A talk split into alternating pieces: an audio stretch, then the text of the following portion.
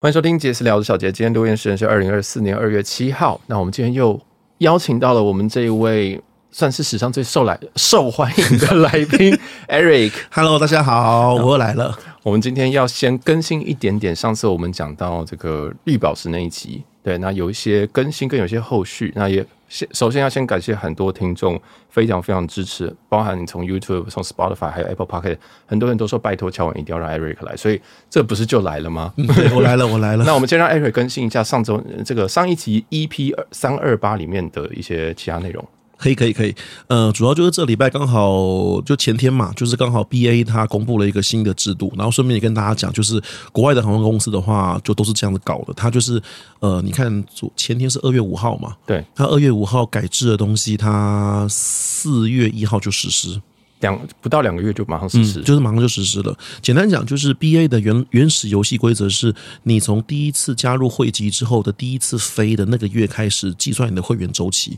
所以每一个人都有自己独特的会员周期。对对对那这个的话，其实对有些人来说是很方便的。比如说像，呃，很多人会，比如说他一年会有一次大型旅行，欧美人士，是那他可能就会故意把他的那个大型旅行的去程跟回程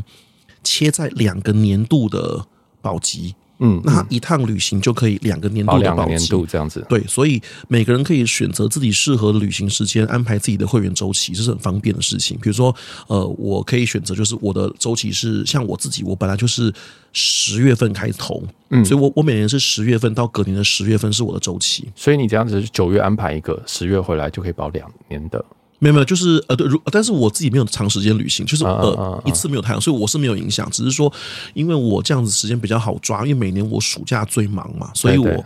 七八月比较不好安排。那这样子的话，我如果提早六月之前保完级，我就可以不用担心。了解，所以这次改了什么？这就是他要强制所有的人的会员周期都改成四月一号当头，哦，那跟日航一样。跟日航一样， OK，他要强制改成四月一号当头，然后三月三十一号当底，所有人都会一样，所有人。那这个从什么时候开始呢？直接就从二零二五年开始， OK，是从明年开始明。年开始。那所以他现在就告诉你说的方式，好，我我就以我自己当例子好了。对，那这个其实呃，它一推出来之后，就如同我讲，就是 B A 真的是一个被大家讨论非常热门的，在 Flyer Talk 上面短短一天这个更新的这个文章也是回很复多，五百多篇，嗯一天就五百多篇，然后各大的网站也疯狂讨论这件事情，然后甚至也有人就是有很多的国外的那些就是可能像是网红呢，他们打去 BA 的总部，因为 BA 给的公告就是不清不楚，嗯嗯，就是详细要怎么计算讲得很不清楚，所以他们打去了 BA 的总部，然后也跟 BA 的人面人讨论，那里面包含也很多 GGL 嘛，对那对， G 那 G G 也会最担心的是，因为你一旦没有符合游戏规则，你被踢出去，你要再加回去就要就就要很五千分对啊，五千啊，要对死哦。所以你保级只要三千嘛，所以是 G G 友们会很在意到底怎么切。好，那我对我说一下它的切法，就是以我自己为例，我的会员周期本来是十月开始，然后到隔年嘛，对，那所以我到我今年十月的时候，我的 T P 会被归零，嗯，因为新年度了嘛，对对啊好，，那他就会计算我这一年有没有保级。好，那假设我有保成功的话，那我下一个会员周期就会直接从今年的十月直接缩短到明年三月，啊是这样做的哦，我就没有一整年了，我就我就剩下半年。也就是说，你在这这个半年内要冲完你保级的三千，不是，他的说法是说你在十月他会帮你归零，嗯，但是他同时再把。今年四月一号到十月份，我飞的 TP 再补给你。哦，还是还你这样子。假设说，比如说我今年我四月一号到十月份，我总共飞了一千五百 TP，嗯那我十月份是归零之后的隔天，他会再补上一千五给我。 ，OK，所以其实你下一年度的这个二零二五年四月开始的这些保级这个会籍是从今年四月开始就开始就算了就算了，可是你今年十月份那一次的保级，按照你原始的会员制度，你还是要得要到你原来的资格，哇哦，你还是要到。那所以现在呃，最最最最最倒霉的人就是，比如说假设以我为例子好了，嗯，其实我就属于蛮倒霉的人，因为其实我的话，我从去年十月到今年三月底，对，我应该已经飞了两千多 TP 了。哦，那你这样就浪费掉了。没错，我这等于全部浪费了，因为我等于是我自己预估我自己的旅行的话，我从三月四月一号到十月本来就比较少，嗯，所以本来大概就只有一千一千五左右 TP，嗯，所以我这次会被拿到隔年的就只有一千五。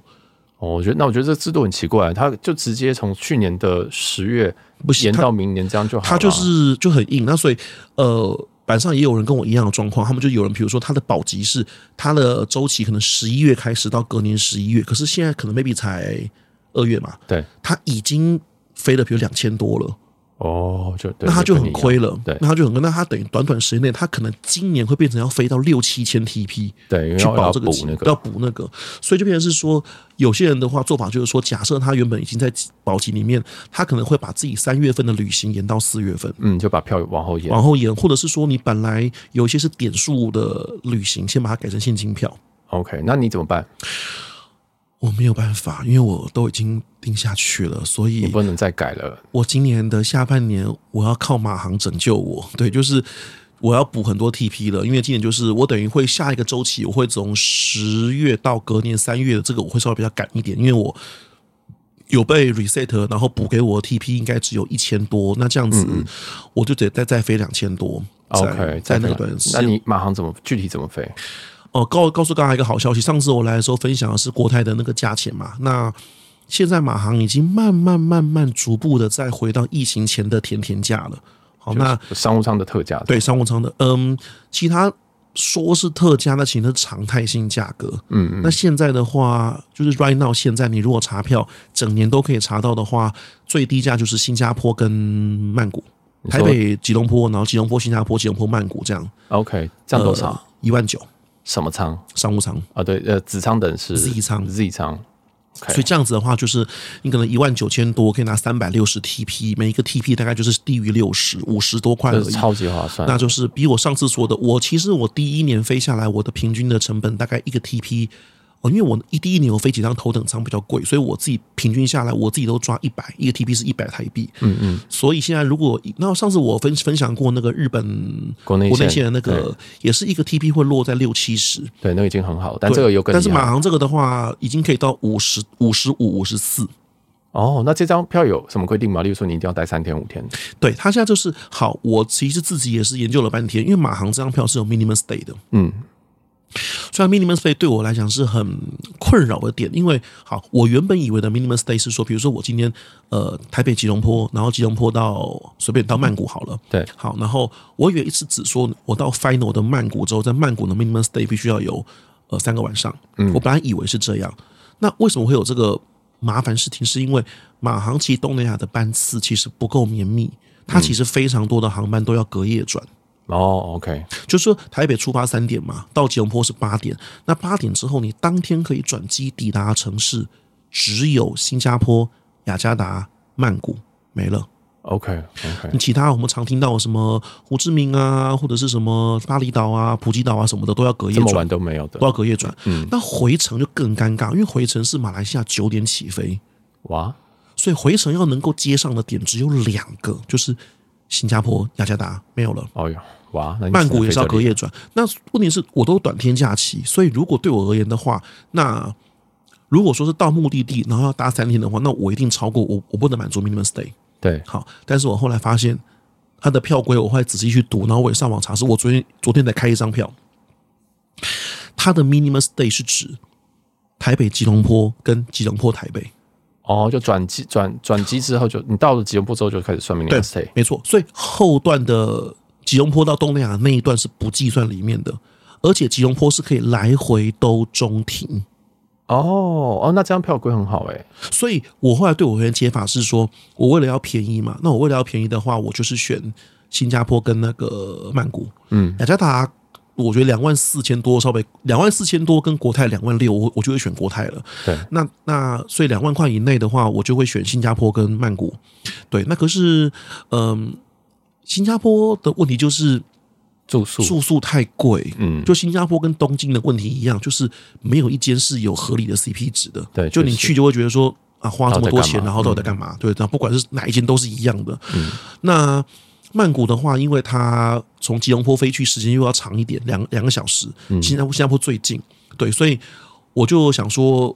那如果吉隆坡的话，当然是最好嘛，因为吉隆坡饭店超便宜，超级便宜对而且吉隆坡 Q 三又要开帕嗨啊，要开幕了，哦嗯吉隆吉隆坡今年会有两间嗨亚开幕，一间是帕嗨亚，一间是嗨亚 Centric。哦 h i Centric 位置会非常非常的好，就两间都在市中心， OK 非常市中心，所以两间都值得去开箱。所以马尔地呃不，吉隆坡是很值得去的地方。嗯所以我后来就尝试好，所以最后我开出票长这样，就是我可以 Day One 台北吉隆坡，对然后 Day 四吉隆坡台北，对，中间然后我 Day 二跟 Day 三随便随便选一天去单独飞吉隆坡、新加坡、新加坡、吉隆坡结束。哦，去这样子哦哦，等于是我中间随便找一天，我去拿八十 TP，对对，对那我就是飞一趟来回就可因以为它了。就中庭嘛，所以你可以，它可以无限的中停。那那那很那很好，对，然后这样还有个很大的好处，非常大的好处，因为新加坡机场是有四间 One World 的贵宾室，哦，所以你可以顺便踩点哎、我那四间都还没有去过，所以我非常期待。所以你都是开新加坡我先看一张新加坡，那我想先测先去测试一下。嗯那四间分别是国泰，然后银行、卡达跟 Qantas，然后那一间的 Qantas 是有头等的。哦，然后那个我朋友去过，听说那间头等非常的棒。然后卡达当然就不用讲了嘛，啊卡达就是有目共睹的品质。银行可能普通一点，国泰是新开幕的，嗯那国泰可能麻烦一点，因为大家知道新加坡机场分成 T one、T 二、T 三、T 四嘛，对对那 T 一二三其实是粘在一起的，嗯，但 T 四就是分开，你一定要搭巴士对。国泰一个人在 T 四啦，哦，是这样是可以到了，只是说交通时间会多一比较麻点。烦一对点嗯，那另外三间都在 T one，嗯，那所以马航的话在 T two，所以其实很方便。所以等于是说，我等于是在吉隆坡的中间某一天去新加坡的贵宾室吃个东西，巡礼一下就回巡来，礼一下就回来了。 OK，对，然后住宿就可以都住在吉隆坡，便宜的吉很隆便宜就坡会还可以开箱高级饭店，对，就开高级饭店之后，然后顺便再去开贵宾室。听起来非常非常的会规划你的 T 就是 MR 之旅，就是我觉得 这样这样 M R 才有乐趣，要不然你就是飞重复的地方很无聊。你就要雅去加达雅加达雅加达，对啊，你要有点新鲜感嘛。确实啊确实对啊，然后而且这次我开的那个吉隆坡的住宿，就是我我开的 St. Regis，嗯，就我定了，然后呃，我还蛮期待的，我还蛮期待体验的，理由就是因为我觉得就是那个划算到，它一个晚上台币大概是，哎我看它是，五千六千左右，哎，它是多少钱呢、一个晚上。一千多马币嘛，所以大概台所以币七八六千七八千嘛哦对。我那我订两晚嘛，我订两晚的那一次，就大概台币可能一万五六千。对对，但是因为我透过那个黑卡的 FHR 订的话，住二送一不是他会给我三百美金花，哦哇，那这样子等于是六七千呢。所以我就是很便宜。等那你等一下，你三百美金要怎么花？吉隆坡哎，我我我也很觉得烦比恼，较哦我麻想烦说是这件事情。有有人要来吃吗？好，我们 有需要的可以在 IG 私讯一不是，下。就我是们就三百美金很难花完啊、确实啦对，确这实点太多了，都是除非做 SPA 了，否则光吃的话，我想吉隆坡的东西应该吃不到三百美对啊嗯了，不太可能。很困难了。对，然后反正那雅加达也有一间 s e n r i g s 也是会给三百美，嗯，所以我可能之后也会去看一下，因为我觉得给三百美就是真的福利蛮很划好算的的，嗯而且呃 s e n r i g s 的话，黑卡那边订的话，它是订的当下就有保证升一等，哦，OK，所所以以我在订的当下已经升套了。你是哦，所以你是订套房下一季，然后他直接升套。我不知道他怎么跟我弄的。我说订乞丐房，他就说哦好，那给套那就套房我说啊，哦 哦，怎么好会这样好嗯对，怎么会这样？反正有我也不知道就好了反正有就好。反正就是我的 app 上已经已经显示是 Junior Suite，哦嗯然后有保证给我三百美，所以我想说 OK 好，那就就就这样吧看看，对，这样吧。那之后我我会想说吉隆坡。到时候帕开亚啊开、黑亚 Century 开是一定会去的，嗯，然后万豪系列的话，那间那边的例子也很便宜，也会去一下。哦对然后对嗯对 JW 跟 W 蛮多人推的，可是吉隆坡 W 是跟神日是一样贵耶，所以我有点犹豫说，为了那两根吧，那个那个塔而已。哦，那两个塔那个新开幕的帕海亚也在那边，哦，就是呃，帕海亚也在那个塔那边，然后海亚 Centric 好像就在车站的旁边。反正这两间新开的点都非非常常非常好，好，嗯非常非常好。他所以们我要他们要么就是在车站附近，要么就是在在塔塔附那边近，就对这两个最好的地方。嗯就是它点都真的是非常好，对，那所以可能会对，所以呃，马航这个我我就把它破解了，所以就变成是说，大家如果不想去新加坡的话，那你如果你知道，如果你目的地是想要去曼谷的话，那当然就没问题啦。你对就是如果你时间够的话，反正回来那天隔夜转机的话是问题不太大啦。对啊，因为对啊曼谷大家都比较熟，因为对曼谷大家都比较熟啦，对，所以呃，拜就是可能我会用这个方式去补 TP，要不然 BA 改制我会变成是有点小麻烦。然后目前呃讨论串非常多，然后甚至我有读到一篇那个网站嗯嗯，哦，那个非常非常非常详细，因为可能就是。那边的小编呐、可能就跟我们的那个小杰一样，没就有是没有就是千万别不是不是这么说，我一说被问到疯掉，哦哦对，就是被客服问到疯掉，所以你知道他怎么做吗？他直接上面写 Q&A 吗？不是，他直接分成十二类。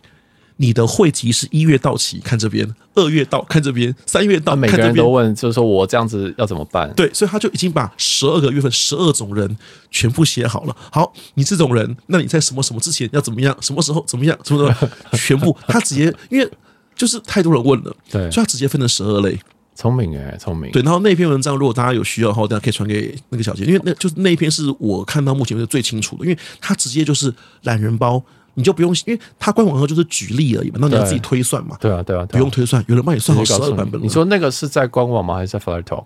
不呃呃，另外一个另外我有我有关注的某一个飞行也的是一个论坛上坛。这嗯样子然后有一个人就是他写了一篇文章，就是说啊、呃因为他们跟 BA 讨论过呢，他们也被问到疯掉，所以他们就就直接懒人包直接接出写来出这样子，就是十二种类型，了解。就是啊，有有你的会籍是 January、February，就直接十二个月，所以你只要看你的会籍都去对，然后就说哦，我要怎么飞了， OK，了解。非常懒人包。然后关于这个 BA 的 TP 的拿法，上次跟大家推荐过，除了就是国泰跟马航东南亚之外，上次我有跟大家推荐过日本国内线嘛，那这边就顺便再插播一则，就是关于日本国内线日航的消息，就是大家都知道，我上次推荐大家飞的是那个冲绳到宫古岛跟冲绳到石垣岛。因为这是他们的通勤航线，然后他们的 Class J 大概都落在票价可能一万二到一万三日币单趟，所以就是算台币可能是两千六、两千七，然后可以拿四十 TP，算是一个 TP 可能七十块左右，也是很便宜的。对，然后就是因为那有跳岛这个行程嘛，所以顺便跟大家分享，就是呃，冲绳旁边有很多的离岛，那这些这些岛呢，全部都是日航的专武 ANA 都没有飞，因为那个传统的话，整个冲绳九州地带都是日航的传统势力范围，所以冲绳附近的岛的话，呃，我们从下面到上面，呃，宫古岛的隔壁是多良间。然后石垣岛的后面是与那国，与那国大家一定知道，就是离台湾最近最的近的岛，那个对，就是可以在与那国上可以看到台湾。嗯，哦，对，然后再来就是这两个岛之外，还有一个叫九米岛。九米岛的话，离冲绳本岛也很近。然后再来你往上走的话，就是有很有名，就是这个安美大岛。那安美大岛旁边就有，比如说呃德之岛，还有冲梁部，然后还有种子岛跟乌九岛。对，那这些岛呢，就是都是日航的专武航线。那有这么多岛，当然就有跳岛航线嘛。那其中在冲绳会有两个最小的岛，叫南大东跟北大东。那这两个岛非常的有趣，是因为这两个岛它的距离，听名字就知道它就一南一北，对，那它其实就是非常非常非常近。那但是他们还是有飞机飞，那飞就是冲绳出发。飞南大东，然后南大东到北大东，北大东回冲绳三角三形，角形的航线然，后礼拜一这样飞，礼拜二就反过来飞。哇，好酷哦。对，然后就是它就是一个很特别的航线，但是呢，这个航线七月三十一号要停止了，它会改成单独冲绳南大东来回、冲绳北大东来回，所以这个南大东、北大东的这一个接驳航线就消失了。哦，那这个航线为什么有趣呢？是因为这个航线的距离只有短短二十公里，啊， 不是到桃园吗？就是你在这边起飞已经可以看到对面的机场了。哦，所以它是一个很特别、很特别的一个航线。对，那因为七月三十一号要停飞嘛，嗯，那虽然呃这一段是不能放在 BA 啦，因为这一段因为太短，它是那个一个子公司是那个琉球的子公司直飞的，所以它只能放在日航。不过呢，我个人是觉得就是呃这种要消失的东西，我都会想要体验一下，因为这种就是 OK 这种就是没了就没了，它就是一辈子一次。二十公里怎么飞啊？它起飞就降落，然后就降落，你就还也不会碰到云，都不会，好怪的感觉哦。就是就是那边有，然后其实这种航线很多，像呃宫古岛到多良间也只有飞二十五分钟，嗯，然后这个比较可以理解啊。石垣岛到与那国也是好像二十分钟，就是我是觉得说这种就是我自己是没有这样飞过啦，但是因为听到说啊这东西要消失了，我就出来做就功想要课，去对我都在做功课，对，然后这时候就要顺便抱怨一下日航，就是以前日航有那个国内线会有那个纸本的那个班机时单刻机表现在没有了，哦，那个排行程超方便，现在没有那啊你就个东拿西一了本，。就柜台直接拿一本就对好了，。然后现在那个东西之前是柜台没有，之后网络上面是有 PDF 档，嗯嗯嗯，对，现在连 PDF 档都没有都了，没有吗？所以现在就变成是我要去自己一个个搜，你要自己写他们班表是不是？我我全部都写完了，你我我花了好几天之后，我把整个冲绳跟九州班表全部整理出来了，你还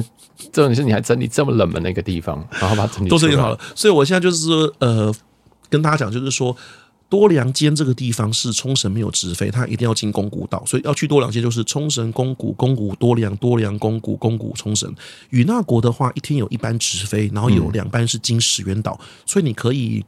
呃，冲绳、石原、石原与那国、与那国回冲绳，三段就结束。嗯那九米岛的话，就是可以直接来回的。那安美大岛那边的话，就是个非常有趣的跳岛，它是从冲绳，然后先到中间有两个很小的岛，然后到安美大岛，然后安美大岛回程，再经过另外一个岛，等于是你一趟来回的旅程，总共会经过一二三四五个岛，嗯，哦一个跳岛航线。对，然后、我现在终于知道别人听我们节目的时候，在听我们讲外站票的时候的感觉是什么。像我刚刚完全就是放空，想说你到底在攻啥 笑？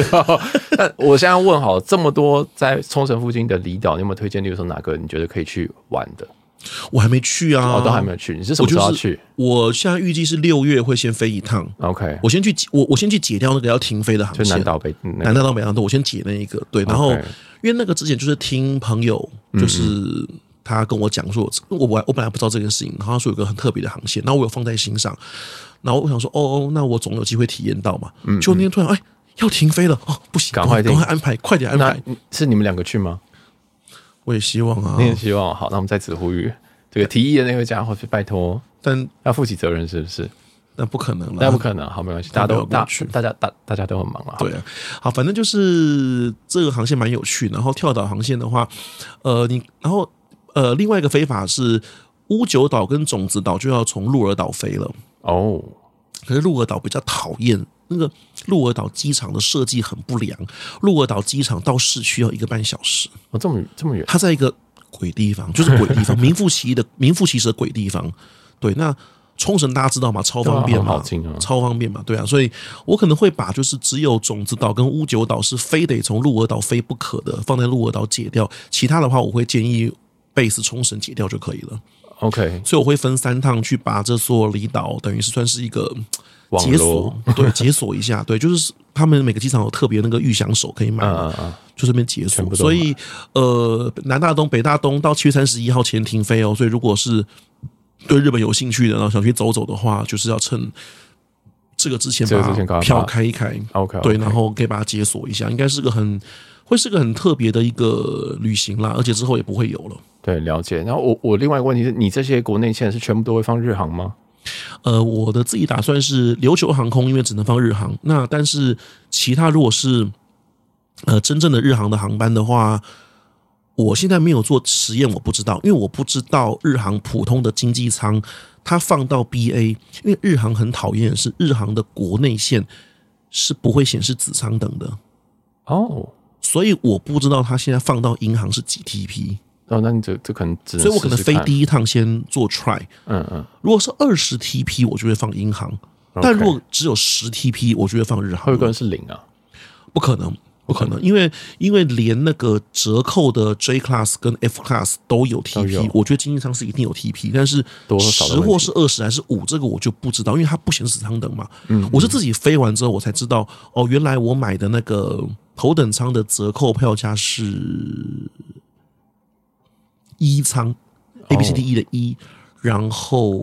这是国内线对不对国内线，然后 J Class 的特价票是 I 舱。 ？OK，可当时在买之前是完全没有这些资讯的，那你是从哪边看的？最后从银行的 app 上看到啊，哦因为银行的 app 你累积进去之后，它会显示什么仓什么的。舱等？但是你在在日航这边是完全看不到舱日等，航完全查不到，因为日航是好国诡际谲线跟国内线完全不一样，国内就是只有显示那个告诉你有商务舱，然后呃，就 J 舱跟 F 舱跟它所谓什么什么什么什么什么什么什么什么往复歌吟，对对对，对就只有那些奇怪的字，十个字，它没有它没有 sub class，所以看不到。嗯嗯嗯，对，所以这可能等待实验啦。但是我觉得，嗯，冲绳离台湾这么近，所以这是个台湾人能够去跳岛一个很方便的地方。然后世界上像这样子的航线也不多嗯也，不多，对啊，对，那说，所以我觉得当做一个体验，然后重点是也不贵，嗯对日币现在这么便宜也不贵，对。不过日币便宜的话，我觉得真的大家可以多利用日本出发的票价，对，真正的是蛮多宝可以捞的。最近你要来分享几张几张来结束这一回合吗？可以，可以，我分享一张结束这个好，就是那个呃，大家都知道那个 ANA 有那个海龟机嘛，就是飞夏威夷的海龟机，非常漂亮海龟机。那之前的话都是遥不可及的梦想嘛，那 ANA 里程票也很少放，对但现在就是呃，东京出发到哈纳鲁鲁，就是夏威夷的话，全日空的特价票，呃，商务舱从东京到夏威夷来回只要台币六万多，我就可以直接买，而直接且还买是东京出发，头等舱是十二万，但商务舱只有六万多。那这个理由其实蛮简单的，就是因为日币贬值嘛。大家都知道，就是东京夏威夷这个航线，其实你说夏威夷人来东京玩其实很少，所以这嗯个航线大赖的大量依赖的是日本人去夏威夷玩。对，可对大家对现在知道日币贬值贬这么多，所以日本人出国的意愿其实降低非降常低对啊多对。再加上呢，就是全日空自讨苦吃，因为原来的夏威夷是日航的禁卵嘛，对，日航在日航全盛时期在夏威夷，网络上有人 PO 过照片，很惊人哦。就是日航全盛时期的夏威夷，它是可以同时有八台飞机停在夏威夷。这么扯哦，嗯，就你可以同时在，就是你到夏威夷这样，你你你你以为到日本国内线了，因为就是一、啊一排日全部航都是日航，日航全盛时期在夏威夷，它可以同时八班，就是可能就是东京五班，然后关西、名古屋、福冈就都有。嗯，对，全盛时感觉像期。主场一样这样，那现在即便日航已经比较弱势了，它现在一天仍然是有，我看一下哦，羽田加上成田是四班。然后关西一班，偶尔会有加班机两班，还有一班名古屋，所以现在也是一天六班跑不掉。那其实还是超级多的，还是很多。所以传统上，呃，应该这样讲，所有的国际线，我们如果撇除掉 hub 航线，就比如说你今天讲日本到欧洲，那你说德国当然是 ANA 强嘛，因为嗯对法兰克福那边就是新盟西蒙的。本地，那你说伦敦当然就日航强，因为是万沃主场嘛。对我们撇除掉这种主场因素的话，全世界的航点里面，其实日航的国际线全部都输给 ANA。嗯，日航只有在两个地方赢过 ANA，一个就是我们台湾啦，对啊，大家知道台湾日航，我们很哈日航嘛，对，再就是夏威夷。哦，那所以全日空其实非常想要在夏威夷航线击败日航，非常想，所以他才推出海龟机吗？没错，所以他才去买了海龟机，然后并且重点放在夏威夷。可是大家都知道，全日空的海龟机其实放的座位非常的多，嗯，它头等八个，然后商务七十多个，经济舱、豪金舱、经济舱，我没有记错，整台飞机有五百多个位置，嗯，毕竟要三八零飞，对，三八零飞。那所以你可以想象，就是说本来都没有这个飞机，那现在全日空一天两班三八零，一班七八九，所以它现在等于在呃，现在全日空已经要升为东京市场飞夏威夷的座位数提供最多的航司。嗯，所以你可以这样想，日本人不去夏威夷，然后航空公司都提量提供大量座位，对，然后加上达美本来也不想经营了，可是因为他已经放弃了一条那个波特兰嘛，对啊波特兰那他不想再放弃夏威夷，所以他现在是硬飞，所以达美其实也六万多块，就变成是你可以想象就是一种变成是恶性竞争了。所以这边其实所以现在现在飞夏夏威夷的这个价价，因为这个实在卖不好，所以就很便宜， OK，, o 因为 k 之前疫情前的话，嗯，我不知道大家有没有查过，疫情前你要从东京飞夏威夷，基本上那个那个时候的救星是谁？就是华航。大家知道华航是第五航权嘛？它那以前是经大阪飞夏威夷嘛。还有一个就是大韩航空 Korean Air 是首尔，然后经东京飞夏威夷。那你想为什么会有这个第五航权？就是因为东京到夏威夷的票价实在是贵到第五航权都能够卖下下轿。嗯，你就想象成国泰的台北东京。对，就跟台北现在台湾就很是多现在就地是方台航圈一样，台北、日本如果市场不够大，第五航权没人会想飞嘛，因为对啊第五航权其实成本比较高嘛。麻烦，那以前的日本到夏威夷的这个市场是大到就是第五航权大家抢着要飞，嗯，所以有华航有韩航。那所以以前的华华航跟 Korean Air 就是对日本人，其实你看日本人很多的网志，很多的小资，他们去夏威夷，他们都是搭华航，嗯，也变成最便宜的选择。你看我们在台北也是一样嘛，国泰国泰会促销价还便宜，都便宜对嘛，道理是一样。对，所以呃，现在就变成是第五航权都没有付费，因为市场变小很多。可是 ANA 又疯狂想要扩增市占率，所以现在日本飞到呃夏夏威威夷夷东京市场的话，夏威夷航空一天三班，日航三到四班，全日空三班，达美一班。十所以班嗯班次还是很多。那但是没有这么多日本人去，那只好降卖价便喽宜一点。对，所以疫情前我记得不可能低于十万块，但现在只要七万六万多，啊，六万多，六万多就可以飞来回。啊，六万可以升等吗？然后现在就最最最最厉害的是，大家都知道全日空跟德航系统有一个就舱等制，大家最讨厌就是叫 P 舱。嗯，这个 P 舱就是阉割版商务舱，怎就么 P 说舱的商务舱只能累积七十趴。哦我，们一般的商务舱都是一百二十、一百二十、二十五趴嘛，对对对它只有七十趴，累积率很少。那全日空也有卖 P 舱，所以你基本上之前听到，比如说像像现在有在卖的票那张吉隆坡、东京、东京、纽约的特价票，对就是 P 舱。你这样很可怕。对对对对，P 舱是不能升等到头等的，嗯，但是这张夏威夷的票它是 Z 舱，是可以升头等，嗯也就是说，它给了各种的诱因让你去搭这个飞机，他因为对他们需要实战率。对，就他们在这个航线上，他们销价以外，还给你一个比较好的舱等，让你可以再升等。没错，所以我是觉得，嗯，因为我一直有在，因为夏威夷我一直没有去过，你观望很久我了，观望观望很久，然后我一直想，可之前都是现金票太贵了，嗯我买我买就是你之前的话，你要飞到夏威夷，跟基本上飞到美国本土钱没差多少，对，太贵了。非常然后可怕然后再加上就是，对啊，然后但现在就是全日空的这个销价竞争是蛮有感的，嗯经经济舱更便宜哦，经济舱更便宜，我记得两万多块而已，嗯，了解。就真的是蛮便宜的。呃然后那我换个问题问，如果从台北出发呢，台北出发，我不建议买联程票，联程票很贵。会到会破十万？你说商务吗？对，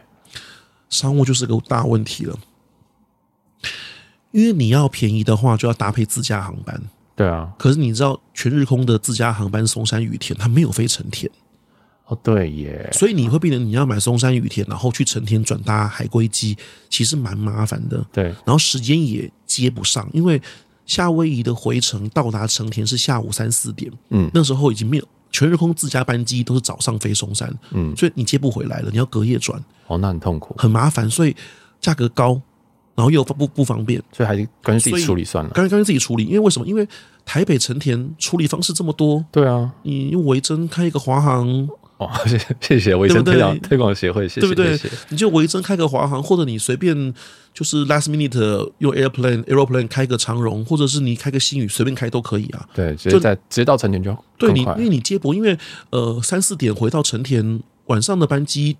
六点以后回台北的多的是选择啊，嗯嗯，华航、长荣、新宇都有啊，理解，都有啊，你可以直，而且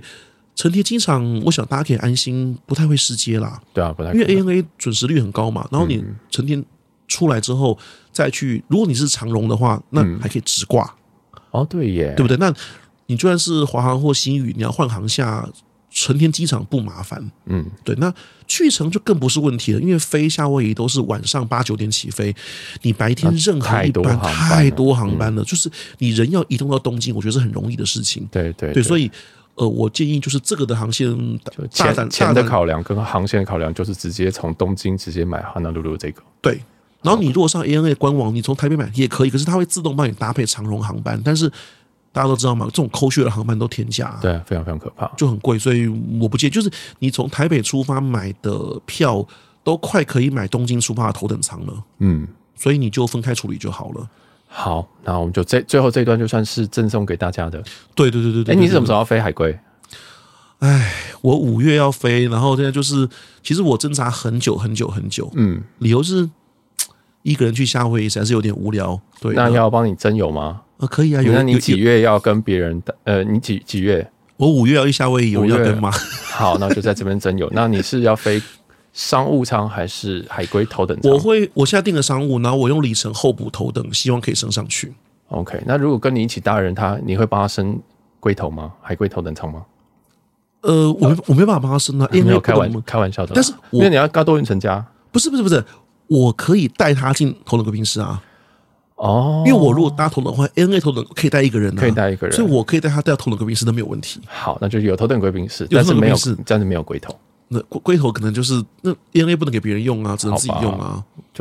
成家一下就可以了，那 么简单。好，那我们这集就先分享到这边，因为不小心长舌很多，所以我们 决定把我们原本要讲的马尔蒂夫再切成下集。那我们还没问题是非常非常感谢 Eric 来这边分享，真的很多人都非常非常喜欢你，所以拜托一定要再来。没问题，好不没问题。好 OK，好，这集就谢到谢这边大家，我是小张，我们下期见，拜拜。